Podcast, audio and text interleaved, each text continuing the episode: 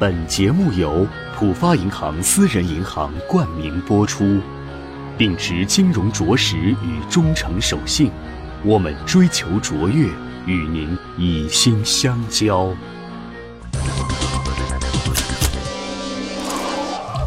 各位喜马拉雅的听众朋友，大家好，欢迎来到请说朋友圈。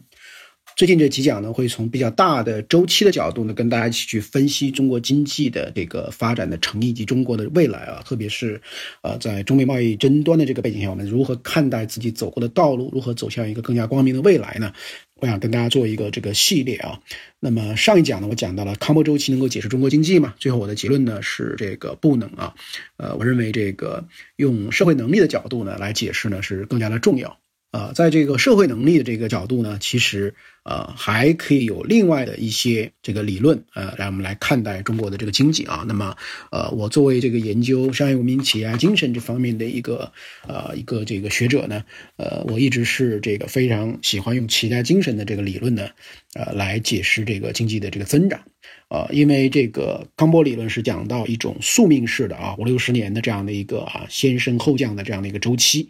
呃，但是呢，在现实中呢，这个有很多是非典型的康波周期啊。那如果朋友们读过德鲁克所写的《创新与企业精神》的话呢，啊，就会这个很清楚的看到，德鲁克在他的这个研究过程中呢，他当时就是基于企业家这个视角呢去研究。那么他发现呢，美国在一九六五年到一九八五年这二十年间呢，啊，它的就业人口是不断增长的。那么，如果按照这个康波周期呢，当时应该是在这个啊一个下降的这样的一个周期呢，其实解决不了这么多的就业问题，啊，那么每五六十年一个的这个呃康德拉杰耶夫的这个啊经济停滞这样的一种现象，啊，怎么在美国被避免了呢？那么他的答案呢，就是成千上万的企业家的创新活动避免了经济的。这个大衰退，所以在他的书中呢写到说，正是企业家精神与企业家的管理，引导着从新创的小企业到通用电气这样的大公司，从企业界到大学和医院，寻求有目的的创新，最终形成了生机勃勃的企业家社会，创造了非典型的啊康德拉杰耶夫经济周期啊。那么就可见说啊，企业家精神的这个复活啊，企业家精神的这样的一种超越，它能够啊帮到经济的这个复苏。呃，那么在同一个呃这个时空里面，什么样的地方有更加充沛的企业家精神呢？啊，它就会有更大的发展。那么在这个呃关于美国的这个呃这个新经济的一本代表性的著作呢，就是萨克塞尼安啊，他写过一本书叫做《地区优势：硅谷和一二八号公路的文化与竞争》啊。那么这本书呢是讲什么呢？讲到了这个硅谷的发展以及波士顿啊附近的一百二十八号公路。啊，这个背后呢，因为有这个麻省理工学院，有这个啊哈佛等等等等，而且原来的这个很多的工业基础啊，新经济的基础都非常非常好。那么，但是为什么后来呢？这硅谷成为了高科技的创新的摇篮？这个塞克萨尼安在这本书里呢，啊，就证明了说，单纯从技术和人力资源的角度呢，啊，其实呢不能够区别硅谷跟波士顿附近一二八号公路的优劣。那他们之间的根本差异在什么呢？在于硅谷具有一种更适合高新技术企业发展的机制和文化。啊，那么。硅谷企业家的历史这个意识是什么呢？只要抓住机遇，啊，勇于冒险，机会就会永存啊。It's OK to fail，失败了也无所谓啊。所以硅谷从一个啊 garage business 都是车库里创业的生意，最后变成一个 global 的 business，那靠的呢就是企业家和创业者啊此起彼伏啊，永不衰竭的一种创新的冲动，以及呢对于这种冲动的一种非常有效的一个啊支持，就包括这个风险投资、知识产权等等等等。所以呢，如果是我们从一个啊企业家精神的这样的一个理论的角度啊，我认为企业家精神其实也是社会能力的重要的体现的这样的一部分。如果从这样的一个角度来看待这个经济的增长呢，我们来看中国改革开放以后的这样一个持续的增长呢，啊，这也可能是人类历史上时间最长、汇集面最广的啊这样的一次增长呢，啊，其实这个吴敬琏教授呢。呃，我觉得有一段话在呃大概十多年以前，他这个我觉得是啊非常有意思。他就讲中国经济为什么能实现这么长时间高速增长呢？他说是因为啊为有创业能力的人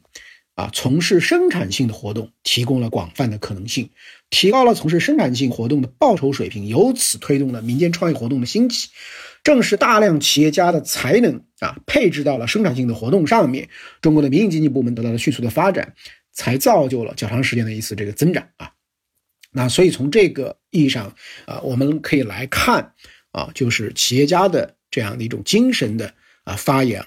是能够驱动整个经济的这个内在的动力跟活力呢啊生生不息的一个根源啊这样的一个根由，那所以我也经常讲到说我们一九七八年中国只有四十九万个市场经济主体，那现在呢有一个市场经济主体成为全世界这个啊创新活力啊最这个充沛的这样一个地方，我认为这是中国经济的这样的一个成长的一个根本。那今年呢是改革开放的这个四十年啊，那明年呢是新中国成立的七十年，所以呢这里的的确确有一个我们前面的啊一九四九年到一九七八年这个差不多三十年，跟后面到现在这个四十年之间的这样的一个关系问题啊。那么对于这样一个关系的理解呢，其实又是关系到啊怎么看待中国究竟是靠什么这个来成功啊？因为前面的这个三十年呢，更多的是一种啊计划经济啊集中精力啊办大事，政府调控一切的这个资源啊。那是不是改革开放之前的这个二十九年是一无是处的？或者说，现在像另外一种人认为的，那个时候呢是其实是这个很多方面做的是非常成功的。这个认为现在对那个过程中的一些这个评价呢很不公允。那到底是一种什么情况？那这个呢其实又跟我们如何来理解？中国这四十年真正的发展究竟是靠什么呢？啊，是非常相关联的。呃，这最近呢，这个我的这个啊一个经济学家的朋友王小鲁先生呢，给我发了一个啊他写的这个一些文章啊，他认为中国的这个这个特色的根本呢，啊，其实不是集中全社会的力量办大事这个意义上的这个政府行为的这样的一种特色。那么他的理由是什么呢？就是这个。计划经济体制的时候呢，政府可以调动任何的资源，但是那个时候呢，中国没有实现高速的增长啊，收入水平是比较低的，是世界上排在后面的穷国。那恰恰呢，在改革开放以后，这个从计划经济体制到市场经济体制以后呢，才实现了快速发展。所以呢，他的结论是说，啊，讲中国特色不能离开市场化的方向，在市场化的方向上面，我们和全世界的潮流走向是一致的。如果偏离这个方向，或者只想搞半个市场经济呢，那会偏离了这个改革的轨道。因此呢，结论就是中国只能走市场化道路啊。呃，那么这个，我觉得我们也可以看一些数据啊，来理解啊这样的一个呃一个结论。就是中国新中国成立以后呢，在一九五七年之前呢，这是其实是当时还是这个是是一种混合的这个经济。但是，一九五七年以后呢，整个经济就国有化了，然后是全盘的计划经济啊。然后到了一九七八年这个改革开放，所以中国完全的这个计划经济呢，大概是啊一九这个五七年到一九七八年，差不多就是二十年。这二十年中国的经济这个增长率是多少呢？是这个五点一。也说，中国的经济呢，也确确实实不像有些人认为的，在那个改革开放之前，这个经济几乎都是崩溃的啊，就是没有什么成长的。其实事实是表明呢，呃，改革开放之前，一九五七年到一九七八年这个二十年，大致的经济增长呢，啊是百分之五点一。那其实这也是一个中速的这样的一个增长水平。但问题在哪里呢？问题在于说，这个经济的平均增长是五点一的同时呢，居民的收入啊。这个二十年增长是多少呢？这个年均的增长呢是百分之一点七啊。换言之，就是说在国家这个工业化的过程中呢，这个居民的收入水平呢是几乎没有怎么提高了。所以这也就是很多人说啊，在那个时候十年二十年都没有加过工资啊，所以居民收入是不行的。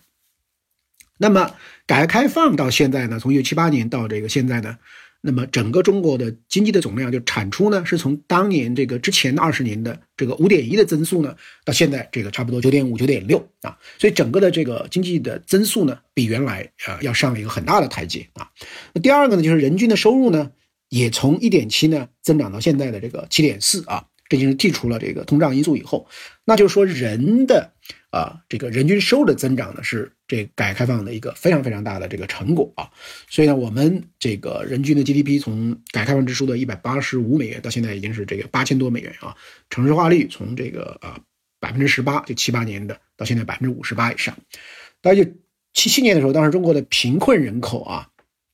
这个如果按照二零一零年的标准。那是占整个农村人口比重的百分之九十八，但到二零一七年呢，已经下降了百分之五。那也就是说，改革开放四十年，农村绝大部分的人口呢，脱离了这个贫困啊。那改革开放之前，民营经济在中国几乎是不存在的啊，因为我们到一九七八年的时候，个体工商户不断的割资本主义尾巴，已经割到只有十几万户了啊。那今天呢，已经有六七千万户啊，所以呢，这个民营经济呢。也是成为了我们国家现在经济中的非常改革开放的一个非常非常大的这个成果啊，所以呢，我们这个人均的 GDP 从改革开放之初的一百八十五美元到现在已经是这个八千多美元啊，城市化率从这个啊百分之十八就七八年的到现在百分之五十八以上，大概就七七年的时候，当时中国的贫七七年的时候，当时中国的贫困人口啊。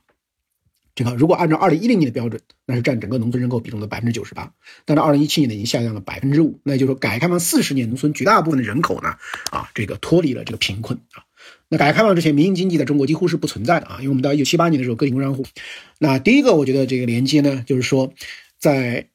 这个改革开放之前的这个二三十年里，呃，中国对于经济发展呢，其实也不是一个完全排斥的啊。虽然有十年动乱的时候是把社会基本矛盾当成这个啊阶级斗争了，那是偏离了航道啊。但是总体上呢，它还是有一个经济发展的大的战略跟思路的啊。这个新中国成立之初呢，毛泽东就说，中国现在呢，经济上、文化上还很落后。要取得真正的独立，实现国家的富强和工业化呢，还需要很长的时间。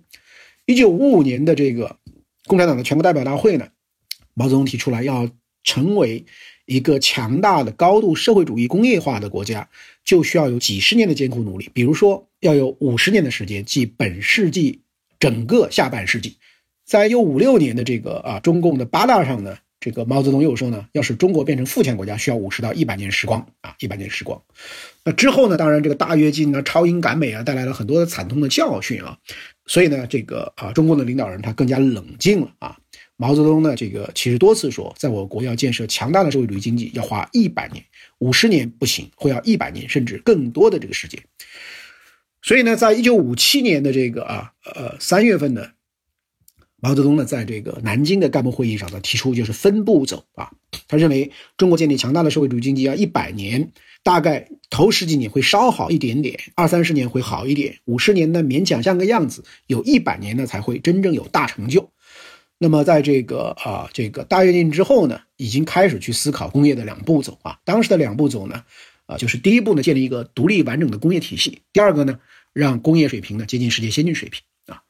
那么在这个。中国的这个全国人大的三届一次会议，这是六四年啊，是这个这个召开的。那么周总理呢，啊，就在政府工作报告里提到了，啊，从第三个五年规划开始，我们国家的国民经济发展可以按照两步走来考虑。第一步，建立一个独立的、比较完整的工业体系和国民经济体系；第二步，全面实现啊，这个农业、工业、国防和科学技术的现代化，使我们国家呢。经济走在世界的前列啊！那大家可以想，其实，在一九六四年的时候呢。呃，我们其实已经提到了啊，在未来让中国经济走到世界经济前列的这样的一个这个任务啊。那么在改革开放之前呢，应该说这个两步走的第一步就是一个独立的、比较完整的工业体系呢。啊，这个虽然非常初级啊，非常这个这个不完善，但是呢，基本上呢啊还是建立起来了。那么邓小平理论啊，从中国的实际情况出发啊，以经济建设为中心啊，这个基本路线呢，其实。这个历史来看呢，也是在这样的一个啊基础上实现的啊，所以呢，我们这个到十五大报告的时候呢，明确提出来了，就社会主义初期阶段，从建国初的二十世纪五十年代算起呢，至少要一百年时间啊，就基本路线要管一百年，动摇不得。所以呢，我们在改革开放之前其实有过两步走，那么在改革开放之后呢，这个三步走啊，就是国民生产总值一九八零年到一九八零年这个翻一翻啊，到这个二十世纪末呢，比一九八零年啊，翻两番，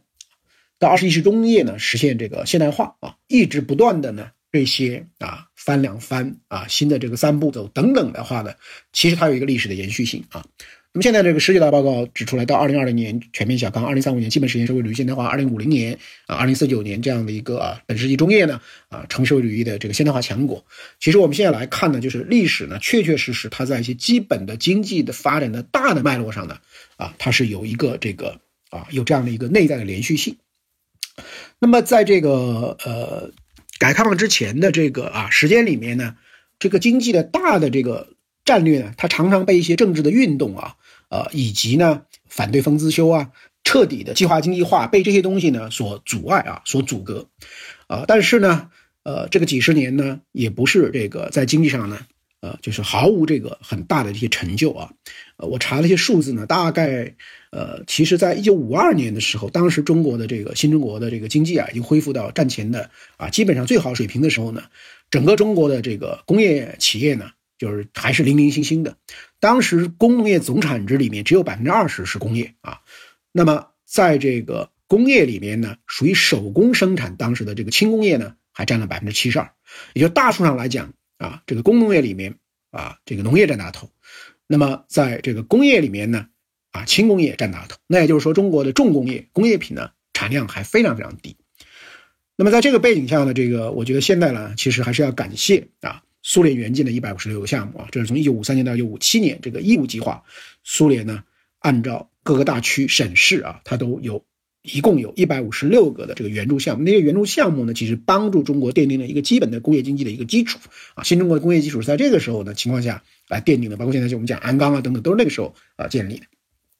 那么到了一九七七年的时候呢，整个工农业总产值里面，工业总产值已经占了百分之七十四点八了啊。你想这个呃，这个一九五二年是只有百分之二十工业，那现在变成七十四点八。那么在这个工业里面呢？重工业呢，已经占了百分之五十六了啊，所以可以说呢，这个国民的工业体系它基本上建成了啊，而且那个时候呢，呃，重工业的这个比重也提上去了。那换言之呢，那接下来呢，就应该是向民生经济的部门啊，轻工业这些方面去这个转移。那么就是改革开放以后呢，其实在这个方面呢，啊，是我们。得到了这个获得了非常非常大这样的一个增长啊，这样的一个增长。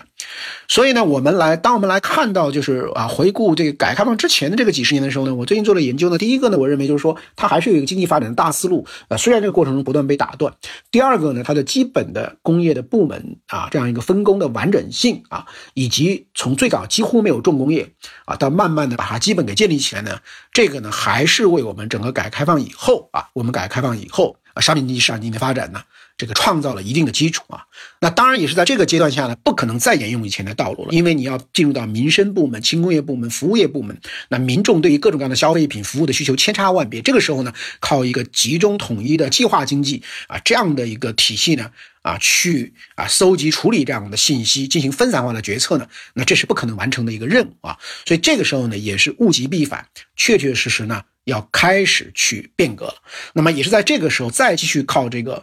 国有重工业为主的这样一种公有制经济呢，啊，完全的去没有这个个体私营等等这样的经济成分呢，也没有办法去响应整个向着这个民生这个角度的这样的一个发展，所以这个时候呢，那中国呢，啊，就开始有很大很大的改革了，所以呢，我觉得这样来理解呢，可能能够帮助我们呢。就是更好的来认识啊，啊，我们这个四十年跟之前的这个三十年之间的一个内在的这样的一个关系啊，所以呢，这是我想跟大家分享的这个啊第二讲啊，就是从企业家精神的角度来看呢，我们整个改革开放以后的这样的一个啊，改革开放以后跟改革开放之前内在的这样的一个逻辑。那么这个下一讲呢，就是第三讲呢，我就要重点的来讲中国这个四十年的成功呢，啊，真正是靠什么？那么接下来呢，还要做什么？